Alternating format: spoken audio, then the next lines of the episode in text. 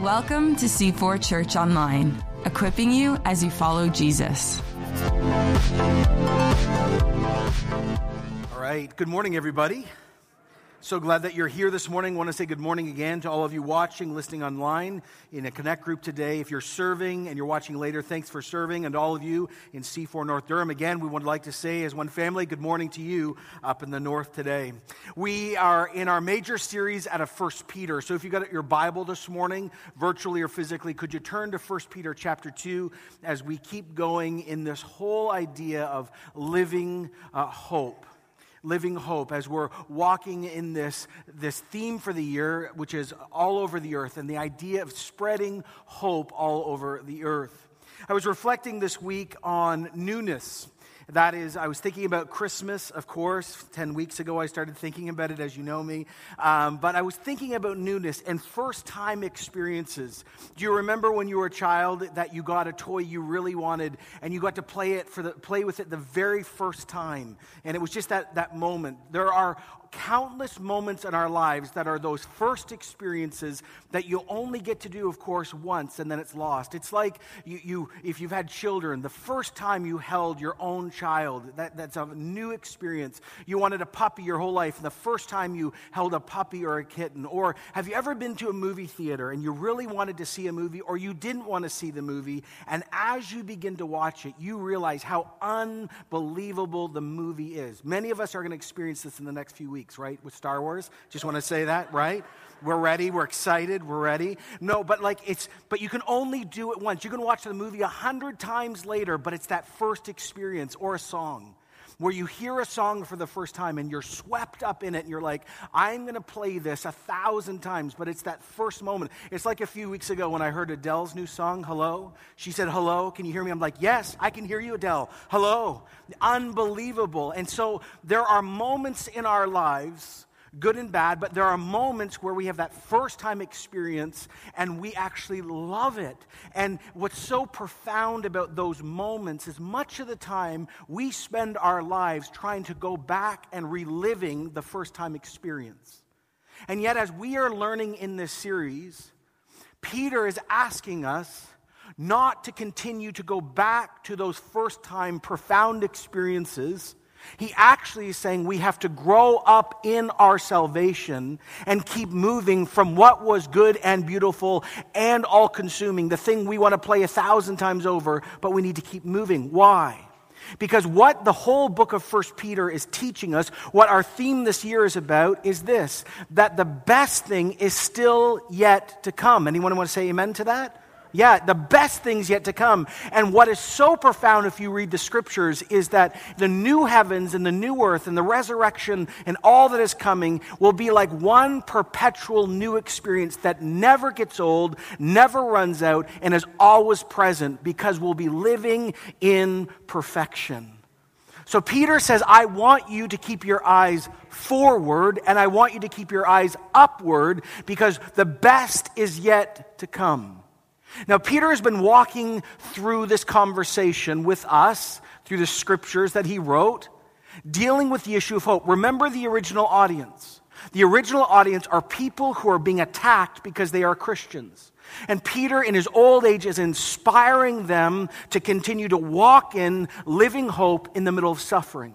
So he began by saying this We all have not just hope, we as Christians have living hope. Why? Because we do not follow a movement that is based on morality or a set of rules. There is no real monument in our movement because Jesus, who lived and then died, physically rose again from the dead and is what? Alive. And so we, when we encounter God, we encounter Him fully through Jesus because He is God and our hope is living. And Peter said to this community he was writing to and to us and to ch- Christians in every generation, we have a living hope because Jesus is risen from the dead. And since Jesus is risen from the dead, we know that death does not have the final say and we're going to be resurrected just like Him. He says, You keep remembering that no matter what happens in your world, no matter what happens in your life, resurrection is the answer to the evil in our world. Living hope.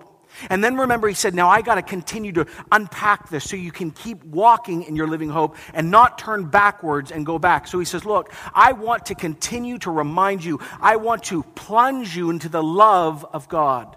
And Peter spent all these, these chapters, chapter one and part of chapter two, outlining all the things that God has done in us and through us and for us because his love never fails and it's real and it's beautiful and he outline, outlines it in depth. So he says, You have a living hope. The love of God is real, and you've tasted and seen that the Lord is good if you're a Christian. And then he threw out this card that freaked us a lot, a lot of us out, where he said, Not only do you have a living hope, and not only do you have the love of God, actually, in the middle of that, you need to fear God too. Not dread and anxiety, but you must begin to live your life with the understanding that when you die, though you're going to the new heavens and the new earth, God is going to judge you 100% for how you treated people, what you did with your money, your sexuality, your time. God is going to make you give an account as a Christian for how you thought about people, treated people, and how you worshiped. So Peter says you have a living hope, and here's the unbelievable love of God. And oh, by the way, the root of holiness is fearing God. And he mixed all those things together, and then he said, okay, now all that is at least somewhat clear to you. Love each other. Because Peter's point was this you will never, I will never, we will never love each other as Christians unless, number one, we actually believe we have a living hope. Number two, we build our identity and our purpose and our worth in the love of God, not anything else, and we also fear Him. When all that happens, suddenly we might just be able to love each other. Now, at the end of last week, if you were with us here or online, Here's the last two things Peter said talking about love. So if you've got your Bible, turn to 1 Peter chapter 2 verse 11. Very important. He said, "So dear friends, I urge you as aliens and strangers in this world to abstain from sinful desires that war against your soul." Now remember, he's talking about how we love each other. And he says, Dear friends, since you are loved, since you fear God, since you have living hope, and since you also are a resident alien, since you realize that you actually don't fully belong to this world like others do, do not conform any longer to the evil desires you had when you used to not know God. When you became a Christian and you experienced the love of Jesus and the truth about life, and when you found out what God says is right and wrong, that is the life that you started to abandon at conversion. He says, Let your character and your desires not be molded by your ignorant days. And then we ask the question well, okay, what are sinful desires? Well, there's a whole list of them impure thoughts, committing any sexual act forbidden in the Bible Idolatry, that is worshiping any God except the one found fully through and only through Jesus witchcraft, spiritism, occultism, hatred, fighting, jealousy, anger, constant efforts to get best for yourself, complaining and criticizing, malice, deceit, hypocrisy, envy, slander, feeling that everyone else is wrong except those in your own little group, wrong doctrine, so that's wrong applying of the scriptures, drunkenness, wild parties, orgies, all that, etc., etc. Peter says, Now we are children of the light. Now we are people of holiness. We no longer are allowed to walk in this life, justify this life, or say this is okay anymore because the love of God is better than all of this. And then he says, and oh, by the way, why don't we do this? Well, number one, because we love God, but it's deeper than that. Here's the critical thing. When we participate in that, we begin to erode our living hope. We begin to tear down the love of God. We begin not to truly think that we should fear God. See, one of the great problems, even in the church, is this most people think God's not that holy and we're not that bad, and we're wrong. God is that holy, and we're in that much trouble, and we need to fear him. And so he says very simply look, don't do this anymore because this will war against your very being. We've experienced on television in the last 48 hours what war does, what war looks like, how deadly and dangerous it is. And Peter, again, not exaggerating, says that is exactly what happens to your spiritual walk when you play with fire. So he says, Look, I don't want our communities that are followers of Jesus to participate in this anymore. And then he said, Oh, and there's something else critical. If we continue to do these things, then we will threaten the very good news of Jesus we're trying to give others. Remember what he said in verse 12. So live really good, such good lives among non Christians, pagans, that though they accuse you of doing wrong, they may see your good deeds and glorify God on the day he visits us. He says, okay, everyone be holy, radically different with sex, money, power, relationships, entertainment, worship. May your life be so holy that when people misunderstand you as a Christian or outright lie about you because they don't like that you're a Christian, when they accuse you of false things, your life and your belief even under persecution and pressure, will turn them wrong. Turn them from haters to wonder and worship because of your life. Here's the lesson evangelism, telling people the good news about Jesus Christ, is directly connected to how a church chooses to live. Love, live such good lives. Now, he has commanded this, and here's his point. He says, The church cannot retreat. The church cannot hide. The church has to live among pagans. So then Peter says, okay, I really want there to be no vacuum in any church that gets this letter. So let me, for you, work out what a godly life looks like as we choose to live among our non Christian family and friends from every background and worldview. What does holiness look like in every situation? Family, workplace, like what does it really look like and feel like? So Peter says, here's what we're going to do. I'm going to tell you how Christians must interact with the government, how Christians must interact in the workplace. He uses the analogy of slaves and masters.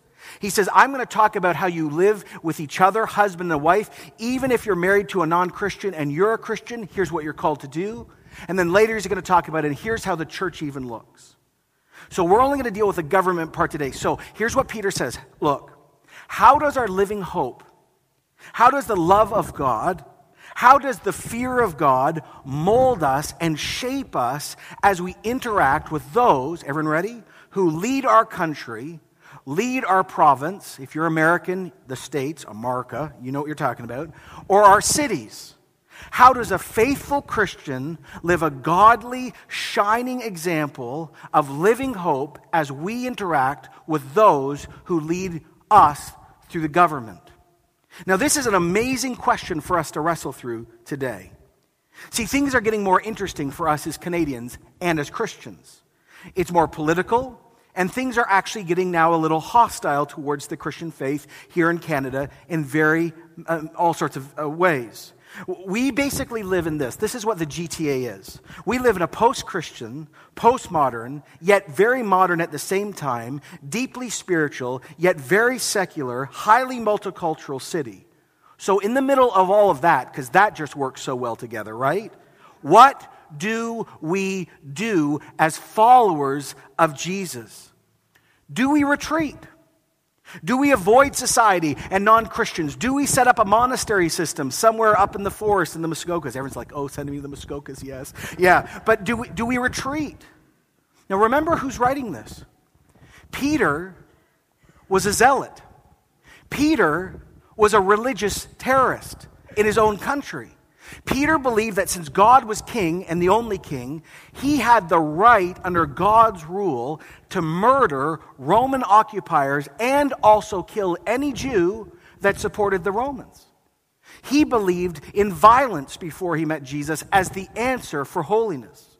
Other people said, no, no, let's hide. And then, of course, Peter's writing to an audience that much of them are not Jews or they're mixed or, they're living in a Roman world. And so, what is it? Well, many people are saying, well, you know, pleasure and pain philosophically is not really real, so just avoid it. Other people were saying, no, no, you should actually get as much pleasure as you can in this life because you've got one shot. Even if you have to break the law, break the rules, do it because pleasure, you got just do it and have fun. So what do we do? Do we retreat? Do we avoid? Do we plunge in? Do we protest? Do we conform? Do we kill? What do we do as followers of Jesus? And remember, here's the conversation it's all about worship and holiness. Well, Peter comes along and says, actually, they've all got it wrong. None of it. Protest, conform, but no. Here's what we are commanded, not suggested, commanded to do as Christians. 1 Peter 2:13. Submit yourself for Jesus' sake to every authority instituted among people, whether to the king as a supreme authority or to governors who are sent by him to punish those who do wrong and commend those who do right. So Peter says, remember the context. Your walk with Jesus, holiness, godly living, the church being the church in a dark world, is found in one very difficult, shocking, jarring word submit. Submit. What does the word submit mean? Well, here's the basic definition submit means to be subject to another person, to subordinate one under another, to order yourself under according to the order of that relationship. Now, I know what's going on in the crowd right now. A lot of you just did this. And a lot more of you didn't do this, but you did this in your head. You're like, don't say that word to me. Don't you dare. I, I'm a North American. I can vote anyone out that I want. I have rights. Others of you are really nervous because you've grown up in churches where the word submit was used as a weapon. So here's what I'm going to ask everyone to do. North, this is you too, everyone online. Could everyone in their mind not do this? Could everyone do this? Do we love God in this church, yes or no? Yes. Do we trust Him? Then take your arms and say to God at this moment, I'm open to anything you say. Because God actually wants this conversation with all churches. What does submit mean? Does submit mean blind, unchecked conformity, utter submission, unthinking adherence? No, it doesn't mean that. But it does still mean submit. You cannot have your cake and eat it too as a Christian. If you're a Christian, you are going to have to submit to many people you don't agree with. Now, why would you even consider such an un North American idea? Well, Peter says something quite shocking for Jesus' sake.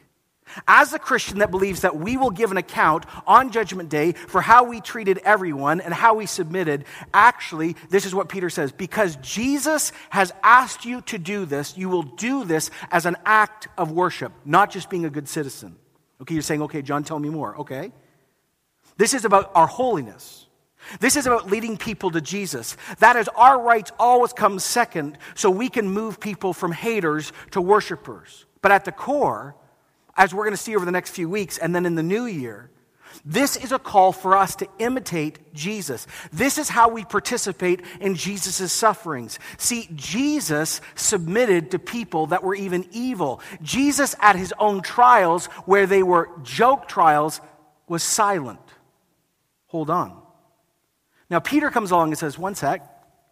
If you're a Christian, you're called to submit, we're called to submit to every authority instituted among people. So, every human institution, those that have given legitimate authority, uh, uh, we have to submit to. He gives two examples. Number one, the king. In Peter's day, that's the emperor. And then to governors, those that oversee municipalities or provinces, etc. Now, this is shocking when we begin to understand who's the emperor when Peter's writing. It's Nero. Nero is emperor of the Roman Empire at this moment. Now, if you don't know the story of, uh, uh, of Nero, he was truly insane. He was a glutton, he was violent, he was vicious, and he was neurotic at a level that it, he got so bored that he burnt half of Rome down for fun because he wanted to rebuild it. And as thousands of people were perishing in the flames, people turned on Nero and said, What the heck are you doing? And Nero said, Well, I didn't do it. And he's like, Who can I blame? Oh, I know what I'll do. I'll start blaming this new little group called the Christians. This is all historically documented. And so he blamed the great fire of Rome on people just like you. And guess what they did to people just like you? They started throwing you to wild animals like lions and tigers, and they ate us alive. And then Nero was so bizarre and so wicked and gross, he dipped some of us in tar well alive and then lit us on fire to light his garden parties for fun. And Peter comes along and he says, Oh, by the way, we are called to submit even to Nero. Now, what's shocking if you start really again working out the scriptures, Nero is called the first Antichrist by Christians. We are called to submit to the king and to the governors he sends. Now, he says there are two overarching generalized rules of government. Peter says, number one, they are there to bring the law. Judges, law, jails, if you break the law, right, they carry the sword. The other is to commend those who do good. Here's what Peter's point is in a general fashion this is talking about civic order, this is talking about municipal order. And he's saying even Nero's rule is better than anarchy and utter chaos. And he says, so as Christians, we know that anarchy benefits nobody, and we are called to be the best citizens any country or any empire will ever experience. Now, if you are uncomfortable already, if this is getting tighter, guess what? Peter goes this far, Paul goes even farther. Here's what Paul says in Romans 13:1. You can turn over there if you want. Everyone, Christians, must submit himself, herself, to governing authorities, for there is no authority except which, uh oh, God has established. In other words, the God we sang to this morning, the God we gave to this morning, the God we can't wait to meet, He established the idea of government. You're saying that He created the Canadian government? Yes. The authorities that exist have been established by God. Consequently, the person who rebels against the authority is rebelling against what God has instituted, and those who do so will bring judgment on themselves. For rulers hold no terror for those who do not do right, for those who do right, but for those who do wrong. Do you want to be free from the fear of one in authority? Great. Then do what is right, and he will commend you. For he is God's servant to do good. But if you do wrong, if you break the law, be afraid, for he does not bear the sword for nothing. For God, for he is God's servant, an agent of wrath that bring punishment on wrongdoers. Therefore, it is necessary, Christian, to submit to the authorities not only because of possible punishment, but because of conscience. Don't forget that. This is why we pay taxes. For the authorities are God's servants who give their full time to governing. So give everyone anything you owe them. If you owe them taxes, listen, you pay your taxes. If you owe them money, you pay them money. If you owe them respect, you give them respect. If you owe them honor, you give them honor. In other words, here's what the scriptures say obey the law, as a Christian, remain productive, pay your taxes, stop at red lights, don't steal, don't invade another person's privacy, don't go online and download illegal music. Side note, it's still breaking the Ten Commandments. Don't rob banks, none of it. All of these things are good and they produce common good that allows a country to be healthy. But notice what both Peter and Paul are saying. Don't miss this this morning. Paul says you don't just do this because you like a good, safe country. It's not enough. You don't just do this also because you don't want to go to jail or get sued. See, for Peter and Paul, this is about, ready? Worship. It's your conscience. Worship for Christians is obeying what God has instituted. See, resisting the government is fighting against God's plan and the authority He's given to other people, even those you totally disagree with. Now, hold on. Some of you are going, mm, mm, mm, mm I can feel it. If we, if we were in America, people would be standing at this moment. Now, some of you are saying, well, when do we get to say no? Well, we do get to say no. Of course, when you read the Bible from Genesis to Revelation, there is a great call to submit. There is also a unanimous theme of what we would call biblical civil disobedience. Here's the summary We obey the government, and we are the best citizens that any country would ever see unless we are commanded to sin by the government. And then we say, not on your life. Let me give you four examples. In the book of Exodus, during the, uh, the slavery moment for 400 and some years of the Israelites, Pharaoh was afraid that too many boys were being born, so he went to the midwives and told them to murder every single little boy that was born. And they said, No, we're pro life. We will not do that. We will not kill children. We refuse. And if you read the text, it actually says, wildly, they lied to Pharaoh and said they did it, and God blessed them for lying. Work that out later, okay? First thing. Second thing that happened in the book of Daniel, right? The king builds a statue and says this simple statement All people must worship me, I am God. Shadrach, Meshach, and Abednego. Anyone got felt boards in their head right now if you grew up in church, right? Shadrach, Meshach, and Abednego, they refused. They refused. We will not worship anyone but God. Daniel himself was told he could only pray in, to one person, and it wasn't God. He resisted. He prayed anyways. Daniel in the lion's den. Acts chapter 4. Peter, the author of this book, is pulled in front of the Sanhedrin. Remember, it's sort of like the Vatican and the Supreme Court of the Jews mixed together. And they are commanded, Peter and John are commanded never to preach in the name of Jesus again. And they stood up and they said, We will never obey you because we have to give an account to God, and you're only men. We will not not obey. So here's the fundamental idea we obey unless we're commanded to sin. And when the government tells us we cannot obey God, we kindly, lovingly, with conviction, in humility say no, because God is God and the Bible is the ultimate source for our faith and life and practice and what the world is. And in the end, I know I have to fear God and not fear you, because in the end, I give an account to Him and you'll be judged with Him too. Now, Peter is still saying, though, in the middle of all this, catch this, submit. Verse 15 For it is God's will that by doing good you should silence the ignorant talk of foolish people. See, as we read 1 Peter together uh, before Christmas and after, Peter commands Christians to do good six times. And here's what Peter says If we do not do good as Christians, if we talk a big game, but when no one's looking or when people are looking, we're committing all that list of sin. It does not help us at all. Actually, it gives people, organizations, institutions, and governments more reason to slander us and attack us. Now, see the phrase ignorant talk? It's the word slander. Christians have always been slandered since the beginning. By the way, the word Christian, which we bear now and we love, was a slander. Little Christ, ha ha ha. Like that's what it meant. So slander has been with us since the beginning. And by the way, slander is always the first sign of real persecution coming. Right? Now, in Peter's day, this is what was being said about Christians.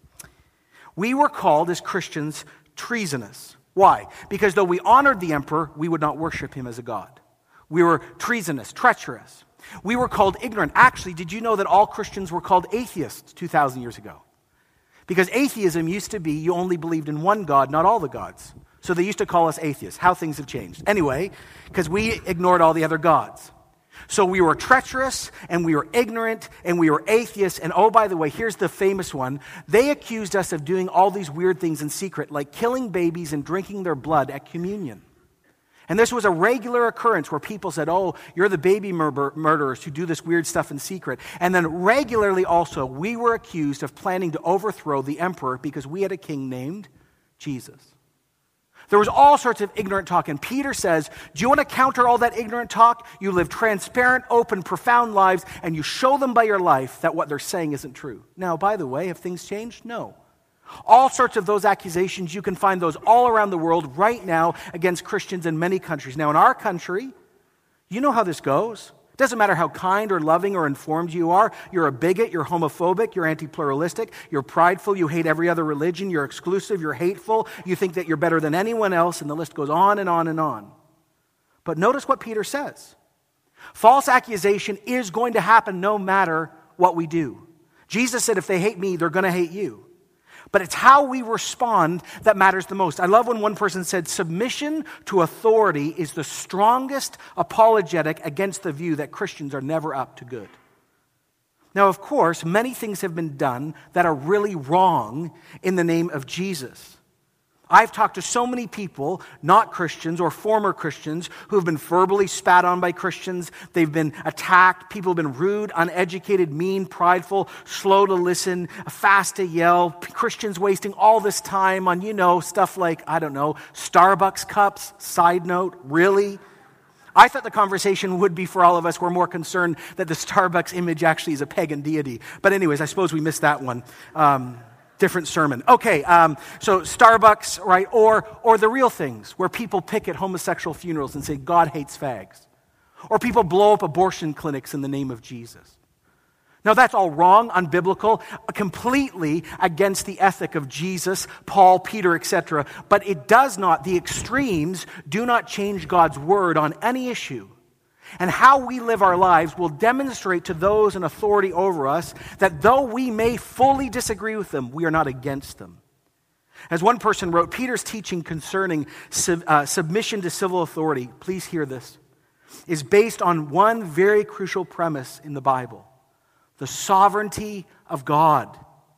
Government is a divinely ordained institution and it exists only by the will of God. Its authority comes from God. It achieves God's purpose even when it fails to carry out its divinely given task. When, gover- when God allows governments even to persecute Christians for well doing rather than praising them, even his purposes will be accomplished them. See, this was the early church's comfort and it must be ours too. Do you really believe that God's in charge of history? Or do you believe a government is? Because this is very, very significant. And at the heart of this call, Peter is saying, look, live such profound lives that God knows your heart and you will silence the ignorance of people. And then Peter says, oh, by the way, make no misunderstanding of what I'm saying. Verse 16 live as free people.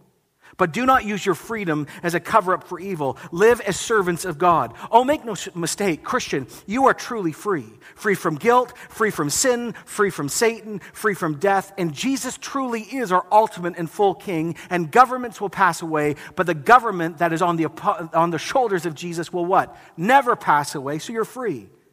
But you may never use your freedom to sin against the government or anyone else.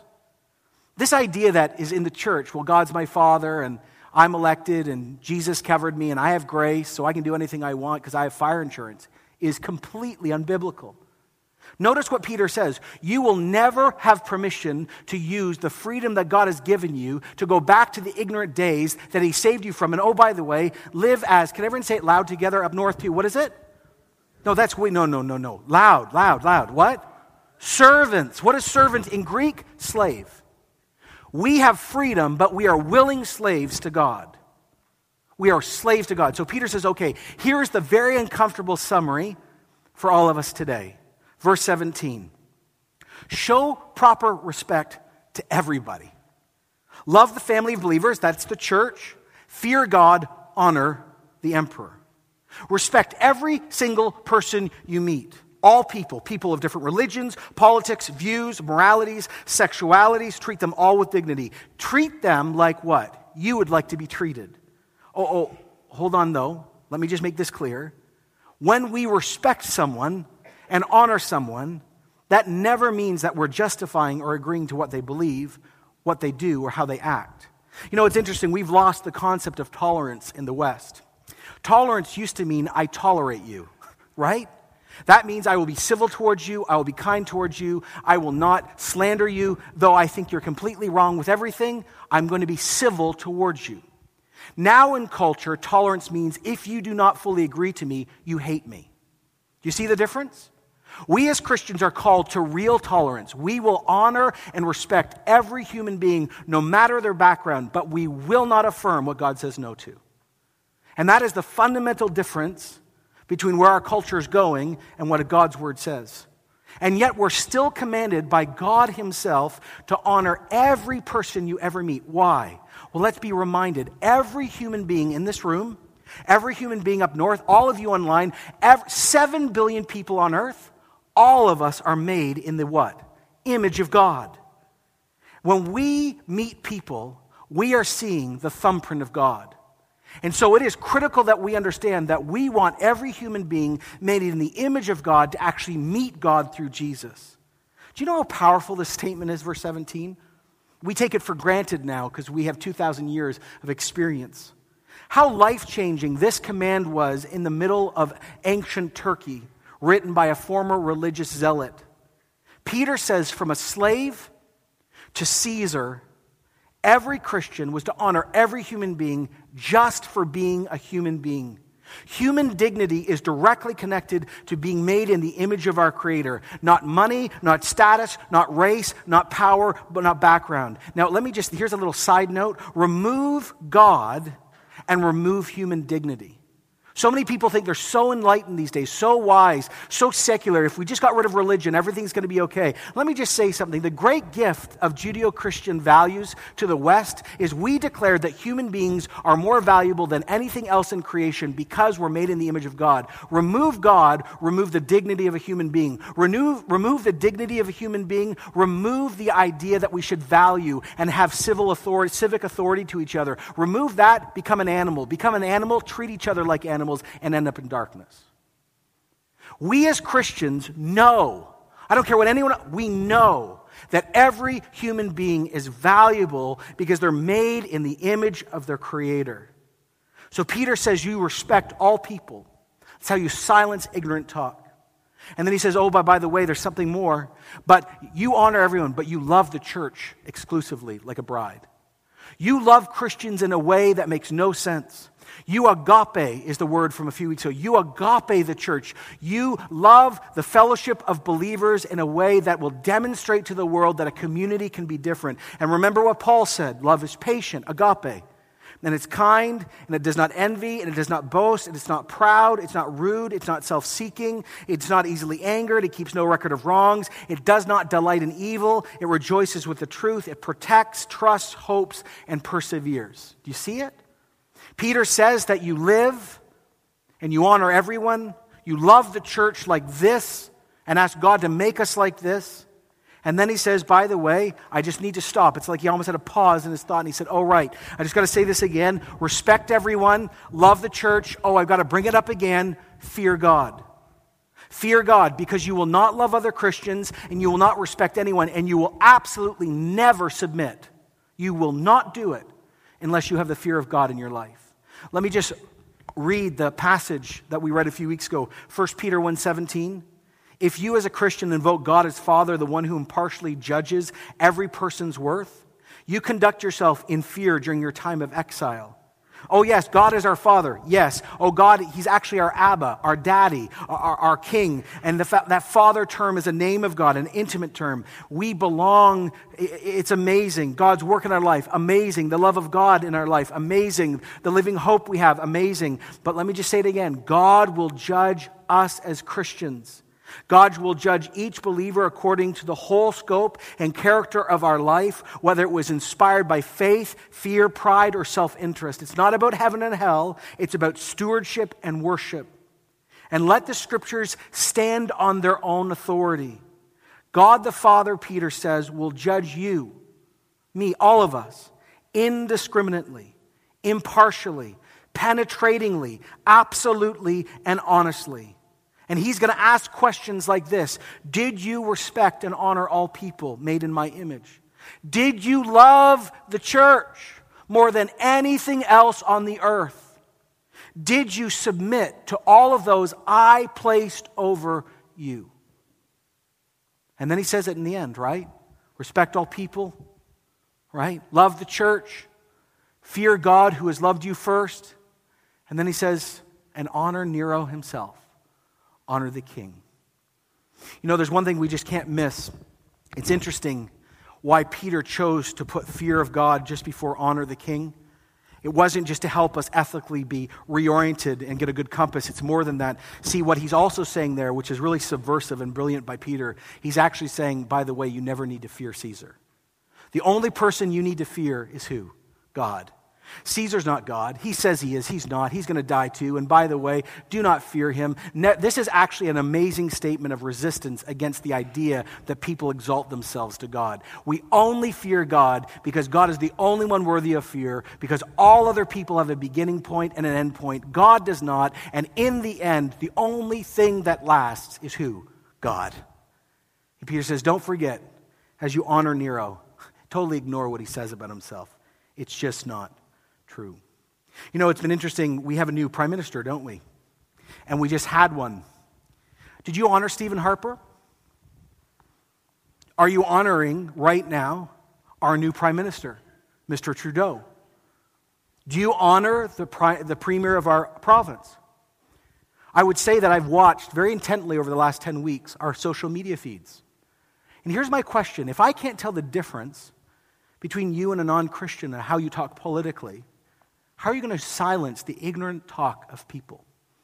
You know, I have a rule in my, in my own life about politics. You notice I very rarely speak about it from here. You ever notice that? Yeah, it's called wisdom. Um, uh, yeah. Uh, but let me just give you a few thoughts. I will never put a sign on my, on my lawn of who I support. Let me tell you why. Not because I, I have views. You know me. I have views. Uh, here's why. I would never want that to be a barrier for someone to actually come to me and talk about Jesus. I care more about Jesus than a political party. Do you? This has got to be so important. If your social media feed looks just like every other pagan spouting off, we have a holiness problem in the church. How you talk and what you think about those in authority over you directly diminishes or exalts your worship to God Himself. It is no different than when you sing with your hands raised. So, what does Peter say? Be a good citizen. Why? For the glory of God. Remember, Romans 13, 5 by Paul. Therefore, it's necessary to submit to the authorities, not only because of possible punishment, but also because of conscience. See, here's the thing governments can expect only obedience when people are watching. You know what I'm talking about. Civil obedience only works most of the time, even in a middle class culture, when people are watching. But when people aren't watching, the government truly, if you're talking, they go, yeah, we don't expect people to obey. As Christians, we obey when nobody's looking because we know someone is looking. We don't obey the government because we don't want to go to jail, though we don't want to go to jail. We don't obey the government because we don't want to be sued. Or, no, no. We obey the government and the laws of our land because we know that obedience is an act of worship. And we want to demonstrate to police officers and to government officials and everyone else that we are profoundly amazing citizens and we believe that God has changed us and we want to demonstrate our goodness even when no one's looking. Honor and worship are connected.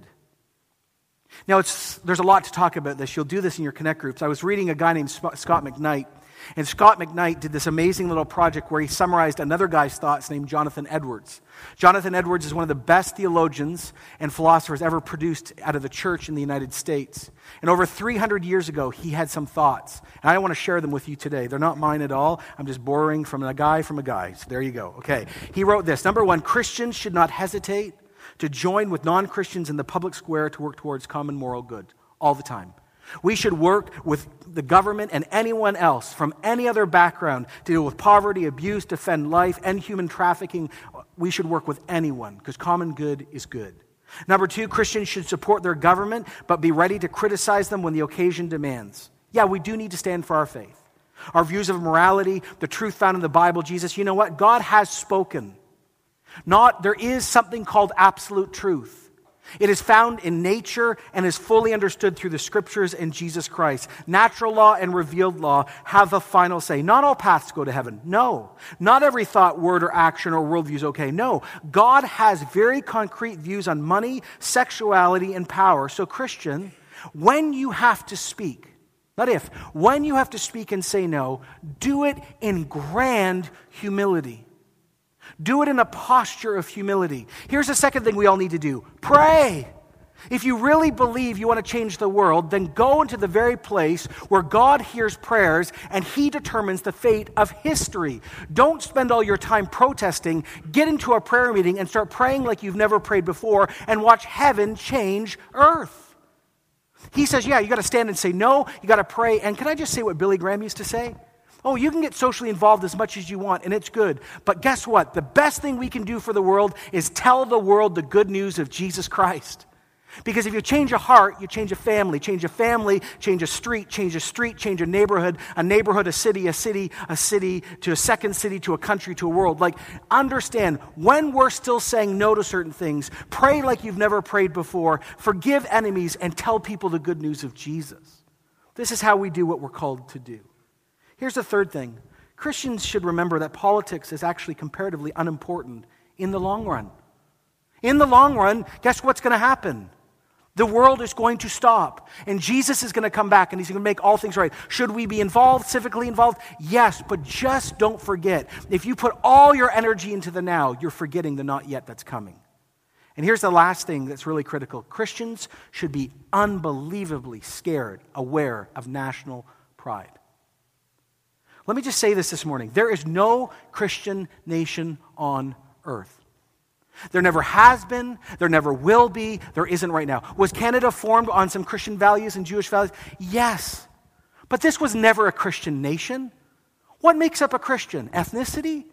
Background? No. When a person enters the family of God through faith alone, in Jesus alone, by his grace alone. We don't want Christian nations because Christian nations, at their core, aren't Christian, they're religious. We want people to go into everlasting life, and the church is the only place where Christianity truly is found. Make no mistake that when you start looking for Christian nations, you end up always sitting, sinning and committing the sin of idolatry. Be aware of national pride. Do I love Canada? Let me tell you something. I do. Do you love Canada? No, I do. You can clap. It's okay. Yeah, I 40 countries I've traveled. I've lived overseas. I've seen great poverty. I, I've seen this stuff. I just want to say this Canada is an unbelievable nation. My daughter got sick this week. I'm in a doctor's office within three hours. I have medicine by night. Are you joking me in my world, in this world? And uh, safety, listen, but I am a citizen of heaven first and Canada second. And if you reverse the two, you'll have a conversation with God on Judgment Day that you, should, you know, just don't need to have. Here's the last thing I just want to share, and it's critical. And it's really critical. And, and here's where we need to go. The most important thing to share out of this whole message is actually a theme for the next probably four or five messages. And it's actually very uncomfortable, and it's actually not the conversation we want to have as a community. But this is where the scriptures are going, so we're going to have it. So, all of us here, everyone's, is everyone's hand still open in their head? All of you up north? Okay. Here's the major aha moment. Have you caught it yet? The secret to holiness, the secret to fearing God, the secret to loving God, the secret to respecting everyone else and loving the church freely is found in that one word we don't want to talk about submission. The whole Christian movement is rooted in the idea of submission. So, number one, when we accept Jesus as Savior, we accept Him as Savior and what? Say it loud Lord. So every time we don't submit to the Lordship of Christ, we no longer end up being free. We, many of us in this church, have not submitted to the love of God. You're like, what? I thought submission was such a dirty thing. No. All the stuff that Peter's talked about the call of the Father, the work of the Son, the presence of the Spirit, all this stuff. So many of us in this church still refuse to build our worth and our identity and our value in God's love. And so when we don't submit to God's love, we submit to ourself or other voices, and we end up not being what? Free. Submission to Christ, submission to the love of God, and submission to the fear of God. And oh, here it is and submission to every authority God has placed over us. Simply put, and I'm not saying this for dramatic pastoral effect, I mean this with all authority and sincerity. I believe that Jesus Christ the Lord of this church, the head of C4, is choosing in this season to begin a conversation, a new conversation about the lack of submission found in this church. Now, hear this right. Hear this with open ears and open hands. In very small and large ways, just like Jesus came in the book of Revelation and spoke to churches and said, I love this and I don't like this, Jesus wants to free this church, that means us as people from the grip of insubordination and rebellion and raising our rights higher than holiness. And he wants to do it actually in this church, in our lives, in our workplaces, and in our families. Let me just put it simply like this lack of submission always leads to bondage and freedom. No freedom. Submission leads to freedom. And I believe that the lack of submission found in our, the way many of us deal with the government and those who actually are over us, and we all have people over us, actually is a shadow between us and God, us and each other, and actually even those we're called to reach. We live in a culture where our rights define us. But as Christians, we now live in and under the kingdom, the reign and rule of God, where our rights always come second to God's love to the fear of God, and to those that He has placed over us. And so the invitation, and it is an invitation, the invitation is for us to simply say to God, if this is a shadow that is over me or our church, come now, we willingly invite Jesus to start undoing a lack of submission from our church so we can have joy, be free, silence the ignorant talk of people in house and out there, and begin to walk in holiness. This is one of the most threatening messages I'll ever preach, probably, to a North American crowd, because we hold our rights as God given, and they're not. Submission is God given. Jesus himself within the Trinity is the ultimate demonstration of this. So we sing songs like, Lord, I want to know you and be like you. And we pray prayers here regularly, sincerely, Lord, bring revival. Well, if you read revival history, here's one of the things rarely talked about, but in every single account submission starts happening everywhere because people really start imitating Christ. So let's just see what the Lord does. Would you pray with me, Lord Jesus?